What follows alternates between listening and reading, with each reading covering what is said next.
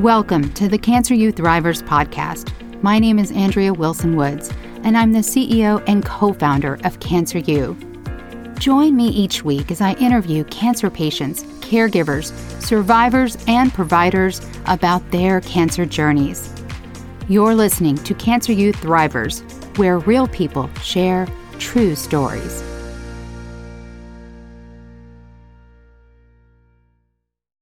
Today, we are here with Dan Hegerich. Did I say it correctly, Dan? Perfect. All yes, right, awesome. You got it. Dan is going to share his story. So, Dan, I'm looking at you for people who are not seeing you right now and only listening to this episode. I'm looking at you. You look very healthy to me. So, take us back to the beginning. When did your cancer story start? Probably when I was born. And like really? when you, oh, when, oh, you, wow. when you think about when you think about the way we're born into this world, it leads us to these adversities that we uh, stumble upon. But in truth, the cancer appeared in my life and when I was about 20 turning 29 and I just got married and okay. I was essentially on course for the American script, the American dream. You know, you get you go to college, you know, get a good education, go to college so we don't have to be the carry the blue collar uh, mentality down the line and just keep that going. So work with your mind, not with your body, and go get a good job. I was kind of conditioned into believing that I sh- I had to be a doctor, lawyer, and engineer for my mom, and that and as a kid that kind of made me think that I I don't necessarily know if I want to do that, but that was the way I thought I could get the love and respect from my mom was to go to school for that. And so I go to oh, school. Oh, yeah. I, I, just want to say I, I hear you because it was my dad. And he wanted me to be a doctor. Right. I hear you. And so so that all led to some sort of unconscious resentment. And of course I went to college for all the wrong reasons. So I was just partying and working and I figured and I was smart and intelligent where I could figure out how professors would teach and uh, then I could actually just not go to class and I could just I knew what they were going to ask on a test. I could figure out their their patterns. Everyone has a, a tell or a a way that they teach. And so I could figure out patterns. Um, I wasn't a great student at all. And where'd you go to school? I'm just curious. Southeastern Mass University, which is a section. It's UMass Dartmouth now. Oh, okay, in, in Massachusetts. Right. I went for engineer, civil engineering. So I graduated and I made it through, but I was not pleased. Then I went to go to do the work, and the work I hated, and it led. So I was I was in this path of the American dream, and for five six years, uh, I was an engineer, and I met a woman so that's part of the script. And you get the woman, and then you you get married, and then you go buy a house. So we bought a townhouse, beautiful townhouse as a first house. And I start saving for retirement at 25. I'm like worried about retiring. Like this is like this is what was programmed in, and I'm like anxiously watching it and obsessing over it. So at 28, I found that I was sick, really sick. Um, so what? What do you mean by sick? What kind sickness, of symptoms did you have? I started having a flu, flu-like symptoms, okay. but then they really were um, uncommon in the sense that the, each day it got worse. And then I started to feel around my lymph nodes, and I felt one right here that was really painful. It was about the size of a pea, and it was a, as hard as a stone and when I touched it, it, it elicited a shock all the way down the right side of my body, out my foot. And I was like, what is that all about? That doesn't make any right. sense. And then over the course of a few days, that turned from a pea size to a walnut, not to a walnut, but basically to an almond. And then I was having night sweats, severe rigors, night chills, severe rigors uh, every 20 minutes, had to change the sheets. That was just not a common flu and no, no and then I was getting obsessive over this particular lymph node. So uh, it started growing pretty rapidly until one point I went to the emergency room, and the doctor in there said, "Hey, if you were my kid, I'd have that. I'd have that biopsied yesterday." And okay. and so we they did arrange for a biopsy very quickly.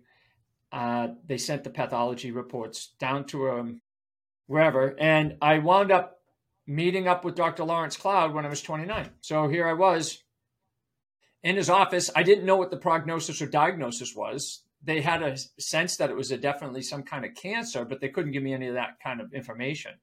And I was in hell. That's a living hell. That pathology part is a living hell. It was four weeks of waiting for some sort of four weeks. Yeah, they you said they had to double. They had to double check it because they wanted to make sure. So it was two weeks was the turnaround time, but then they wanted to make sure, right? So I was four weeks roughly, and and the thing is, it's you know I'm wrapped up. I'm still here anyway. I, I walked into Dr. Lawrence Cloud's office and I was pretty open minded at, at, the time just to s- soothe my own stress level then. And okay. so I was I was in the mindset just be open minded, just hear what he has to say. Right. And when I walked in, he was standing up behind his desk. And when I came up, we um, met, shaking hands, eye to eye. And he said, Dan, how did such a young man such as yourself get into the business of cancer? That's how he said it. Oh, that was it. Sorry, that's just like. So you got it. You got into the business of cancer. Like what the hell? I'm sorry. The, that's weird. No, it was the it's best bizarre. question ever. It's the best question ever. This is a Hollywood script that could never be written. So what what happened was is that real that question cracked right to the core of my being. And it turned me inward. And as an engineering mindset, I turned that question and said, How did I get here? What was it that I've been doing or not doing that brought me here? And what before you tell us that, what kind of cancer at that point did he say you had? He didn't tell me anything. Wait, what? No, what? Nothing. No, that was the first words out of his mouth. But did but then did he tell you the diagnosis? Yeah, eventually he did. Yeah. Okay, and what was that? Well, the, it was a non. It was a uh, an aggressive form of non-Hodgkin's lymphoma.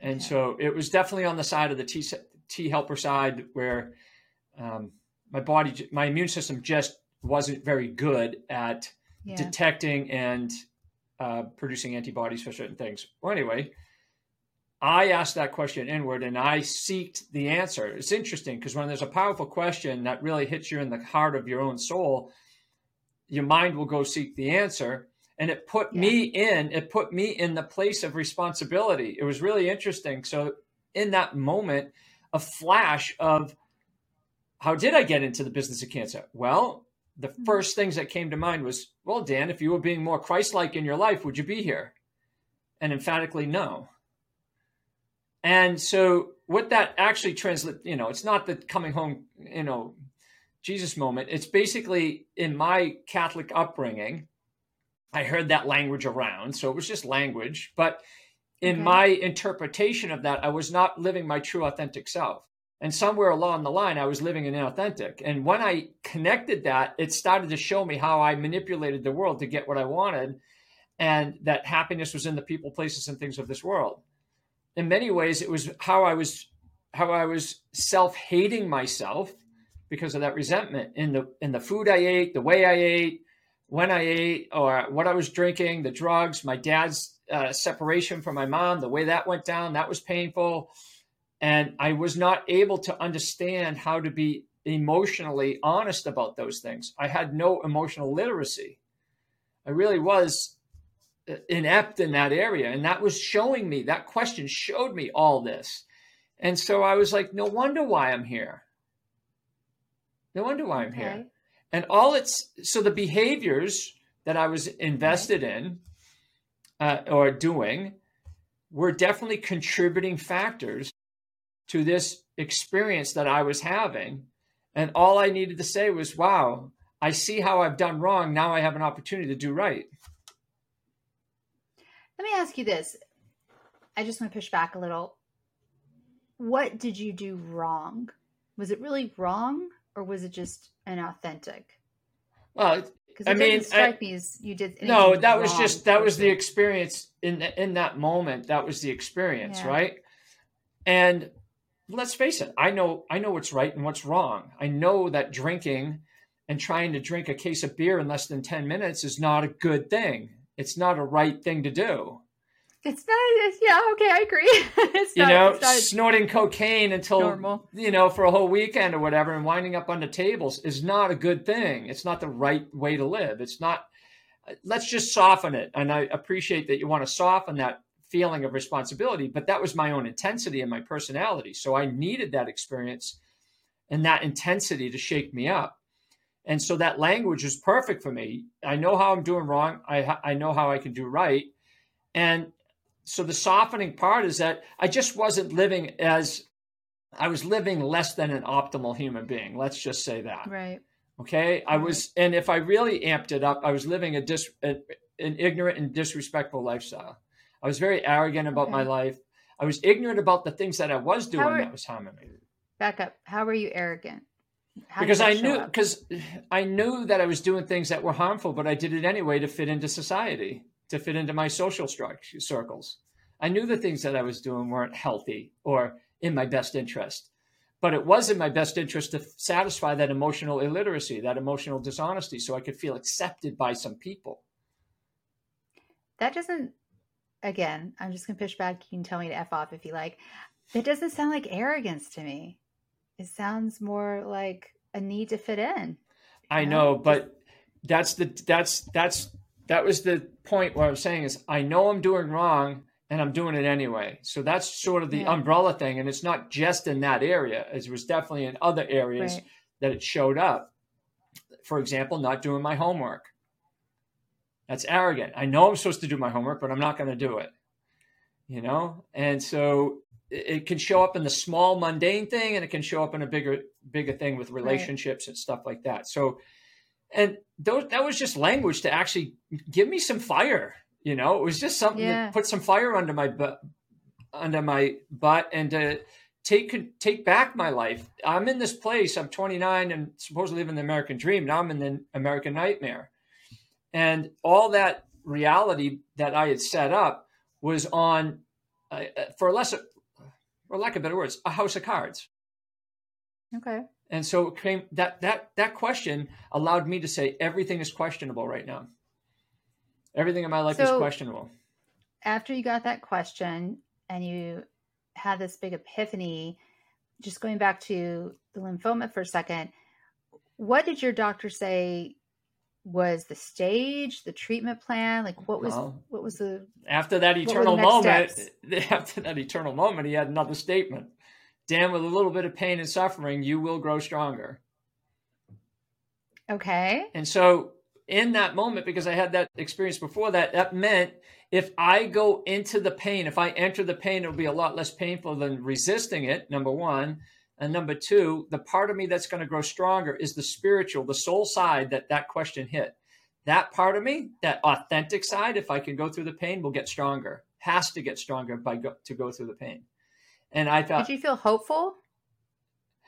Mm, I wouldn't say I felt hopeful. I wouldn't say any of that. Okay. I felt cocky. That's probably a better word. I said more athletic and competitive. All right, this is going on. I'll do my part. You do your part. What do we got to do? And he Okay, so what what did he say to that? He said, "Well, if you do if you do nothing and if you do anything, you probably have 5 years to live." That's what the markers tell uh, or kind of telling me. So the the the standard protocol is a CHOP, CHOP protocol for that particular cancer.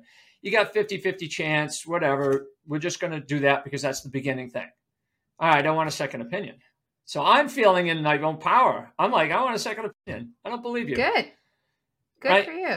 So I go and see another doctor, and the doctor said, Yeah, well, what Dr. Cloud is suggesting is the right suggestion. I agree. And and I said, Doc, let me ask you something. You're giving me a 50 50 chance of life no matter what you do. And I said, if I take 50% here and 50% here, 50% I'm going to live and 50% I'm not going to live. Okay, great. If I say there is no such thing as that I'm never going to live, I'm only going to live, how much do I have left? He goes, You have 50% chance. I said, No, it's 100%. Sorry, buddy. I got this. And so he said, Dan, of all the people I know, it's 90% mental, 10% showing up, right? So we did the CHOP protocol for eight months, you know, and I eight lost all months. Yeah.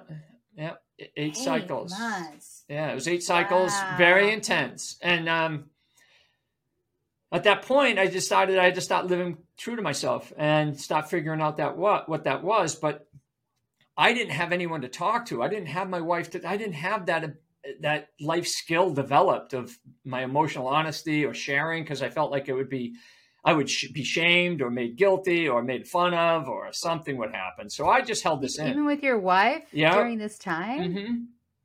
Yeah, yeah. And so Did she try to get you to open up? no, she hid too. And so Really? yeah, I mean, we just had space for each other, but we didn't really know what to do. Yeah, I had no idea. Yeah. So that eight months was pretty challenging, but I felt like a part of me was getting stronger. And it went into remission, according to science or the medicine, and it came back about three months later. That's when no, what I forgot to ask you something. Sorry, important. You, you gave us your age, but that doesn't really mean anything. Oh, I'm 57 what- now, what- so this was in 1994. Oh wow, this is when they were using some pretty hard kind of drugs that they might not use today, or at least not. They still use them for as- non-Hodgkin's lymphoma. Some of them, yeah. Wow. They might use them in right. different cocktails and different sequencing. So yeah. Okay. So eight months, you have no evidence of disease for three months. It comes back. How did you know it was back? s- the same sy- symptoms. Really? Yeah. Exactly the same. Yeah, except for the Wow. the lymphoma had changed from the the collarbone and the the chest uh, down to the groin, and now they're like, okay, now it's stage three. It's above the diaphragm. It's below the diaphragm. So now it's a little bit more tricky. So we're going to have to do a bone marrow transplant, and we'll use your particular bone marrow if it's clean of any of the um, cancer that we could find. So that was now we're setting up for the bone marrow transplant, and that's when they they're like, because you relapse so quickly, this is even more this this is even darker than we thought. Okay. Okay. So I said, all right, well, you do your thing, I'll do my thing. And we went through the process. It was three mini bone marrow, it was two mini bone marrow transplants and then one big one. So they did a stem cell process, and then I got the stem cells back, and then I got the bone marrow back. Right. That was, uh, and so that was another eight months, uh, roughly. I think I got discharged somewhere in the middle of end of August and cocky again. Okay, there's no sign of cancer. A month later, I started getting sick again. I was in Colorado, and in October, that's when I noticed the tumors coming back again. So now it relapsed again, and that's when that's when I felt empty. I felt really empty, and I told my wife I didn't want to do any more chemo. I just didn't want to do any more. I just wanted to ride it out and live it out. I just had no interest in it, but she really infused me with her life force in some ways, saying, Hey, you got to do it. You got to do it. And I said, Well, you know what? If I have to do it, I have to build a body.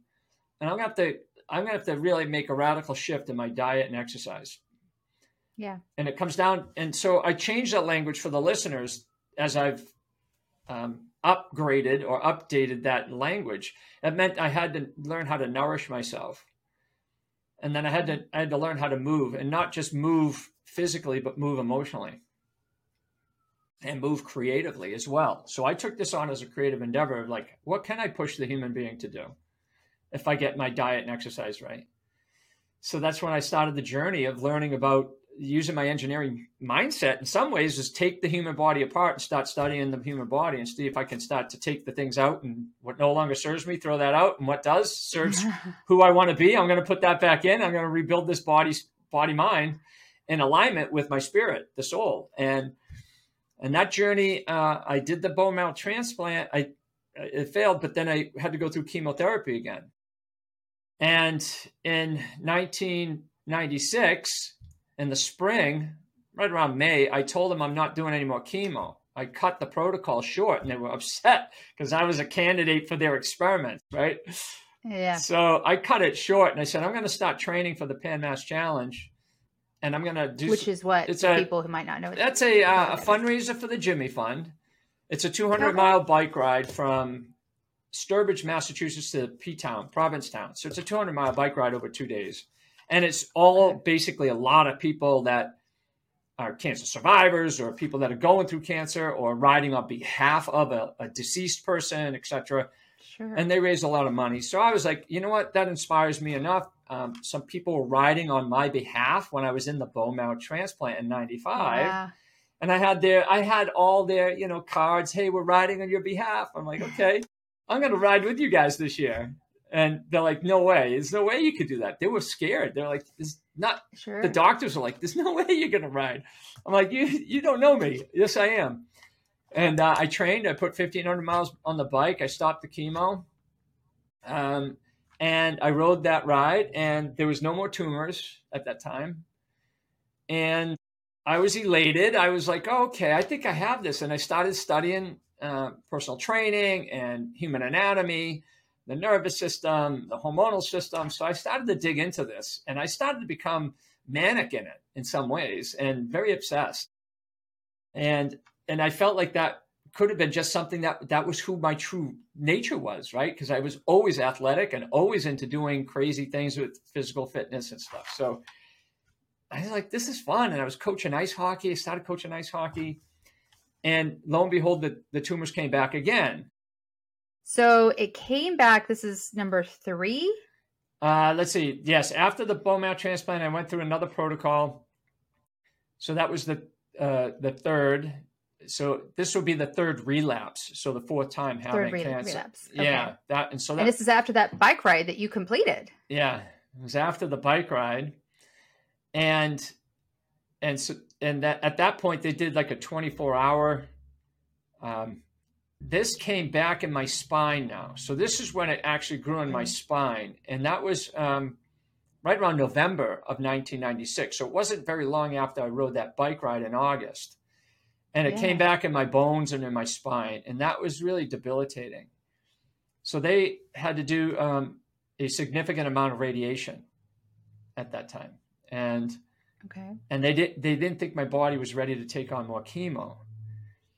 So they were hoping that the radiation would take care of it, and it and it did temporarily. So we went through December, and then into January I was in remission, and then March it came back again. So now this is the fifth relapse, or the fifth time, fourth relapse, and so it came back again, and they had to do a. They decided to do a 24 hour infusion for four days. So I had to wear a fanny pack.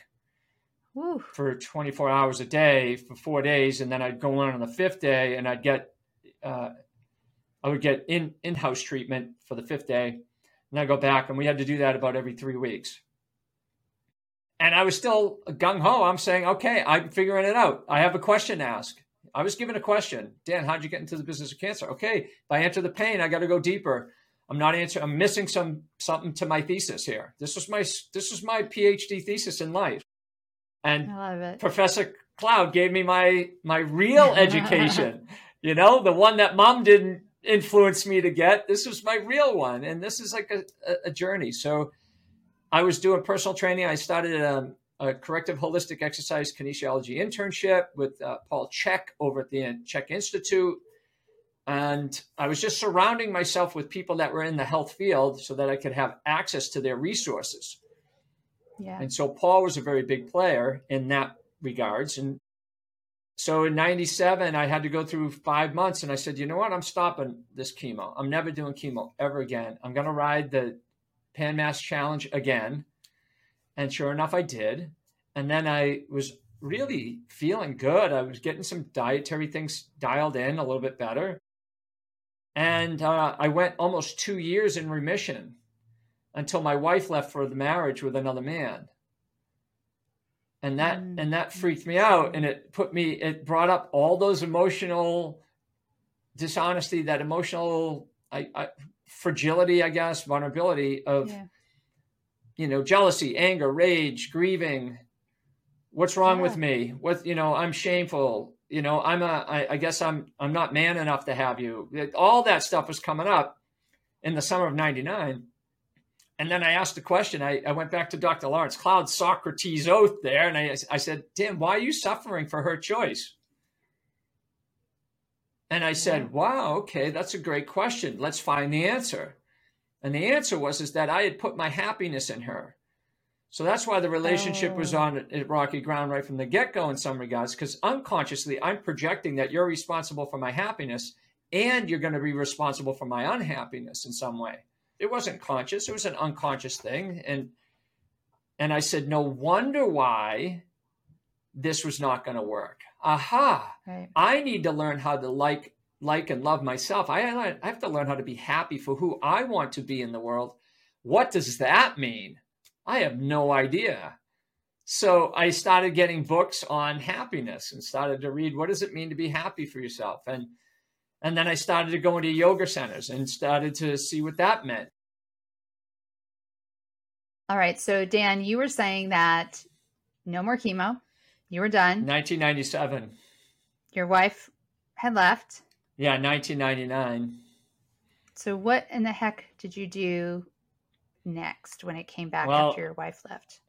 What happened was is I went into a psychotic episode of mixed bipolar episode. And so I was now under psychiatric care and uh, there were definitely bouts of thoughts and stuff like that of committing suicide and just wanting to end the pain. So it wasn't like I right. wanted, and so I was fighting this real burning desire to figure out that question. How did I get into the business of cancer? Because I said, hey, if I could figure this out, I'll, I could save my soul and I can help a lot of people along the way.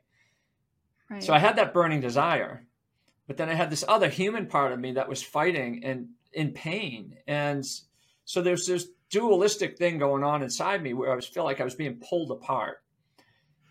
And that led me to uh, the spring of 2000 where i didn't know what to do. So i thought well i've never been confirmed in the christianity uh, in catholic church or christianity uh, whatever. And i said that's the best i got. I'm going to go there and i'm just going to sign up for it at, at least i got that side some support that's outside of science outside of psychiatric care yeah that's true and, and I was like, it's got to be, it's got to be something. I have to do something. Anything is better than doing nothing and sitting in the the murky mud of this pain. That's true. Yeah. So, you know, going through psychiatry and going to going to the church once a week uh, to get this understanding of letting Christ come in. So, I um, I it, it pushed me further apart to the point where at one morning I did wake up and I um, I was really in pain, and I wound up. I was planning on how if I wanted to kill myself, how would I do it? So I wound up getting a. Um, I wound up signing up at a gun club for s- safety lessons for a gun, and being able oh, to get access to a gun. And so that morning, I I said I got to end the pain. So I went into the gun club to get the gun, and I wound up in there, and it was perfect timing. No one could write this any better. There was no one in there. Really unusual there was nobody in the gun club, and except for the guy at the counter. And uh, I go in there, and sure enough, here I am. All right, let's do this. I'm going to do this. And that inner dialogue between the burning desire to want to live and the burning desire to end the pain, it was like these two things going on. And one of them was like, it was actually even less than that, where it was like, you can't do it. You're too much of a coward anyway. You'll never do it. oh, God. And there was more explicits than that. And this is the intensity of my own soul or my own personality. And the other side was right. was like, well, go ahead, motherfucker, do it. Go, end it. Yeah. I, I, dare you. Go ahead. Nobody, uh, it's perfect. Nobody's here. Nobody cares. Right. So I remember, I remember putting it in my mouth, and I remember seeing the movie uh, Lethal Weapon, and Mel Gibson had that same thing. And and I go, oh Jesus, this is a movie right now, and I go, I can't do it this way because I might live and I'll be in a radically vegetation state. Like I'm thinking I'm that tough, right? So yeah. I want to make sure I'm doing it. And because of my anatomy studies, I knew that if you shoot yourself through the back of the bone, the, the lump of knowledge here, which is the right where the uh, cerebellum is and where the medulla oblongata is, if you shoot mm-hmm. right up there at about 22 to 30 degrees, you'll end your life instant. It's like what you see in the movies where they karate chop you there and it knocks you out. Okay. It's kind of the same place. Right. So here I am with the gun back in my head thinking, oh, that was pretty smart. All right. And this conversation went on for about three or four minutes. And then this third part of me, this other aspect said, hey, if you two are going to argue and go back and forth like this, Dan, why don't you guys both just take a shot at the target? And I was like, okay. And the, the two little inner voices, whatever was going on, said, okay, sounds good. So I took aim and I intently was like, I'm going to aim and I'm going to shoot this thing right in the bullseye. And I focused so intently that that, that target grew and grew and grew and grew until finally I entered in what Eckhart Tolle was, his work was about the power of now. I entered the power of now And all that story, all that stuff just left. There was no cancer, there was no divorce, there was no pain, there was nothing but this sense of full potential, a sense of humor, all intelligence. And I emptied the bullets all into the target. And in that moment, I realized that was what I needed to grow stronger in was the identity of that part of me instead of this human part that I, this identity that I am this body mind. I'm not. I am the spirit mind and I'm in the body. And that moment that showed me that. So I said, I need to learn to love that. Self love for that is my answer to that question. How did I get into the business of cancer? I have falsely okay. identifying with something other than what my true nature is as a spirit. Okay. I came back, I looked at the gun and I was like, hmm, guns don't kill people. It's the suffering of man that kills people. This gun, ironically, just saved my life, saved my soul.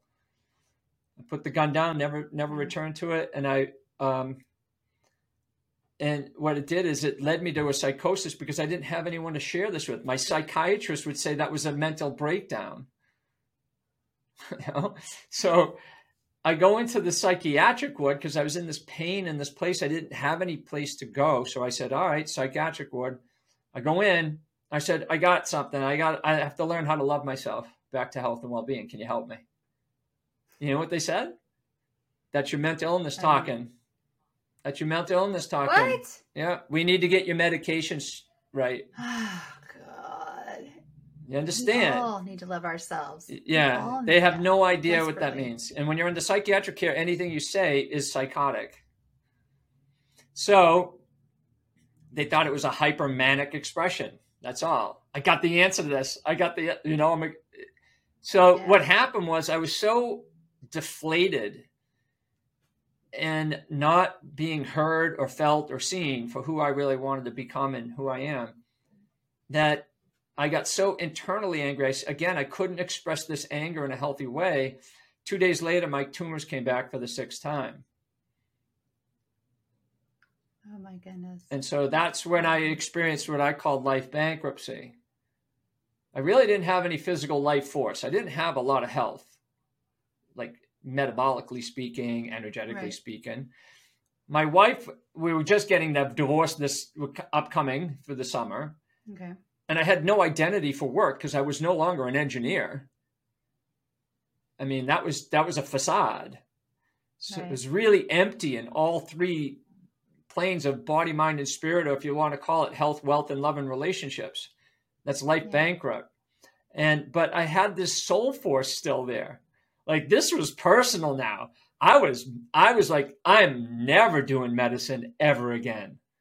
None of it fits my particular process or journey in this lifetime. So I had to figure out how to get out of there. So I one night I woke up in the middle of the night angry, doing push-ups, just trying to channel this anger. I asked the nurse, I said, Hey, what can I do? They don't get it. And like, just tell them what they want to hear. Mm-hmm. And uh, act your way out. And I'm like, oh, I got this. So the next morning, I'm like, if I need to sew, I'll sew. If I need to, whatever activity they had going on, I was like the cheerleader for it. it was like overnight, right? So I wound up uh, in there for seven days. I got out and I okay. wound up having to move back in my mom's house. And that's when all things started to shift because I had surrendered. There was a surrender point. Not only did I get the mm. Uh, confirmation into Christ, which was not, it was just sort of a lark. It was just something I had to do, like just because I needed something. And literally that was pretty impactful in some ways, you know, it was, it, there was some impact, but then I went home and I basically was sitting at reading the power of now. Cause my friends, I said, Hey, I just had this experience. And he sent me, Hey, you got to read Eckhart Tolle because you just lived it. I said, okay. So I, I went into his book very student like, reading paragraph for paragraph, meditating and writing, and then praying and saying, Hey, God, if you want me to help a lot of people, you're going to have to show me the answer to this cancer. What is it for me to bring to society? What do I need to learn? And in that moment, two things stand, stood out as an engineer on hazardous waste sites. The first one is when we were trying to repair and restore and uh, rejuvenate hazardous waste sites, we would actually assess the damage, number one, both the soil and the water. And then I made the connection that my digestive system from my anatomy study and from the mouth to the anus is the earth. And I was like, oh my God, there's toxic waste. I'm a Superfund site. There's toxic waste in here. So I need to repair and rebuild and rejuvenate my earth element. I have to re- re- fix my digestive system. So, um, what do I need to do there? So I went back into Power Now and I said, what do I need to do? Well, back at then they started talking about bringing bacteria onto the property to digest some of these things, enzymes and bacteria to digest the heavy metals and the toxicity. So it's like, oh, I'm bacteria deficient. Wait a minute, I'm I have a slight germ phobia. Holy crap. Okay, so then I made it bigger and I said, wow, what's one thing in society they have a great fear of? Germs. 99% of everything has to be killed in our household, right? All the toxic stuff that we spray to kill the germs. I said, whoa, I got to go the opposite way of all of society now. I actually have to enter the germ world. How am I going to do that? So I had some mentors. They told me to, uh, to do a probiotic implant into the rectum after doing a proper three to five day colon cleanse and stuff like that and get the bacteria in and that they will the good bacteria. The good bacteria. yeah. yeah. and uh and then i had to start getting my hands dirty. Put my hand in the dirt and allowing myself to be in nature and allow nature to heal me in that way. Now that was pretty profound because after i did that probiotic implant implant i'd say within four weeks the tumor started to shrink and so I knew I had some hope now, and I knew that I was on a path right. that was right for my particular soul's journey. So then I said, What else am I afraid of? Let me go back into the power now. Let me meditate. Let me find out. And sure enough, I was looking at my own dietary principles. And I was like, oh, damn, I've been I've been eating, um, I've been avoiding animal fat. So I thought animal fat is the way to go. Saturated fat is the society's greatest fear back then. And so I said, I got to enter the fear of society and I have to start eating all kinds of animal fat. And lo and behold, physiologically, they're huge in, you know, building immune system and cellular membranes and the list goes on and on. Genetic expression with vitamin D, which is you can find in can some you give animal people fat. an example of what you mean by animal fat? Like what did you actually eat? Plenty of butter and then I started to eat the fattest cuts of meat instead of lean chicken breast. No, give me the dark meat. Um, what's the fattest cuts of meat? Well, ground beef. What do you got? You got 70% uh, beef, 30% fat? Yeah, that's what I want. I don't want the 90%, 10%. Um, okay. Heavy cream. Forget about skim milk or low fat milk. Give me heavy cream. That would be my milk. got it. Let me let me ask you this, uh, just on that note, Dan.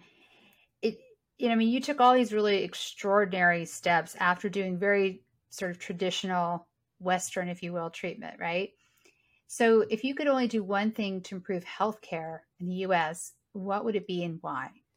Wow, that's a great question because um, I think if they would be honest with what they do, I think that they would be helpful because I think their marketing. Who's the, who's the they? Well, I think it's honest. Um, they as an industry, allopathic medicine. I think they as an industry, they say that they're into healthcare, but I think that they're really into disease management. And why do I say that? Is because they come in when you have a symptom, and they're not there for prevention. They're not there. Right. Like if I go in now they don't know how to take care of me. If I say I want to be healthier than I am now, what can I do? They have no idea. They don't even know what to they didn't even know what to do with me after I left the medical model. Even after chemotherapy, they don't even know how to repair and rejuvenate the body after they That's damage true. it. Yep. They don't know. Yeah, it's like sayonara, good luck, you're good. and so uh, I think yeah. I think it would be wonderful if they were more honest and open with what their product and services really are rather than this sense that we're going to cure the cure is coming we're just we're, it's down the road and that and you have nothing to do with your illness now here's what I, I can really say it might not be a direct answer to your question but hopefully it helps in my world, the medical model says cancer is happening to you and it's separate from you. So the can the tumor is separate. You have cancer.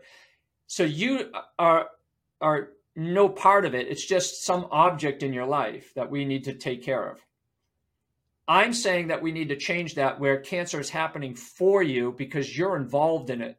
If you pull back and look at how a person's living, you will see that they are also experiencing cancer and they're experiencing cancer for some reason. Something in your life is missing and something in your life has to go in order for you to grow into a, a conscious life of living, a conscious life of love. Something is missing.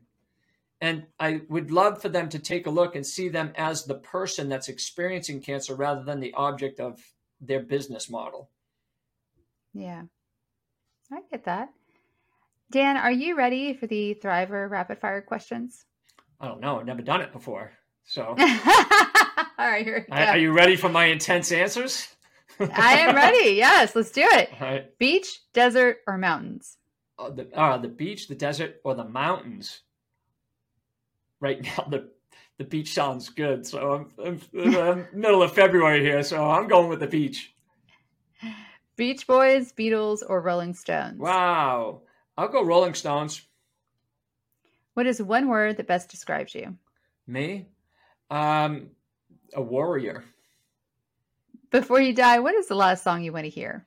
I, I've had this. It's probably going to be either Bella from Santana, and he has another one called Europa, which is Earth's Cry, Heaven's Smile.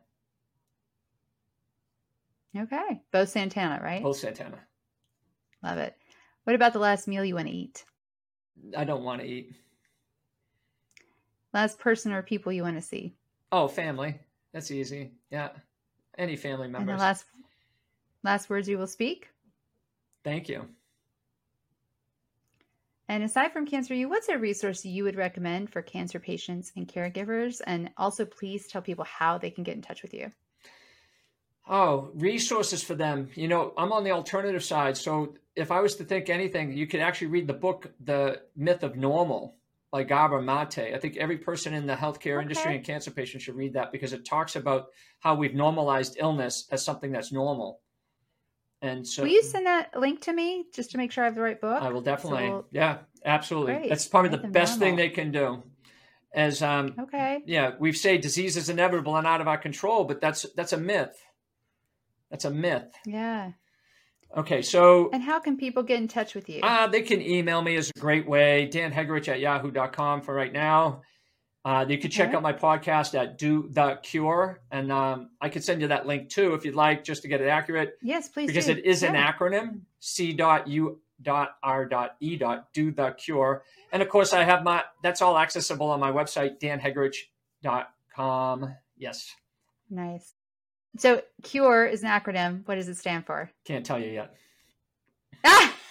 I, okay, that's funny. some people, some people are trying to hold out because if because a lot of people want this tied up into a book of some kind, and I think I might just make it into a handbook because I think a handbook would be easier instead of a big book. And uh, I'm I'm living the book and sort of the story, and I'm grateful for you and the podcast to be able to share that story because I'm hoping that it does two things: one, inspires people that you can take back your health and well-being if you're yeah. willing to enter the pain, yeah, and live authentically. Find out how you're living authentically and live more authentically, and then two, can it provide hope? And I'll give you that acronym. Hope is helping other. Okay. Hope is helping other people to evolve into who they really are. Oh, I love that. I've never heard that before. I really like that. Okay. So we yeah. have, so my work is as a coach is to help people evolve and that's to empower them to not be afraid of these things that they're experiencing. Yeah. Cool. Well, Dan, thank you so much for coming on and sharing your story. It's it's really remarkable. No problem. Love it.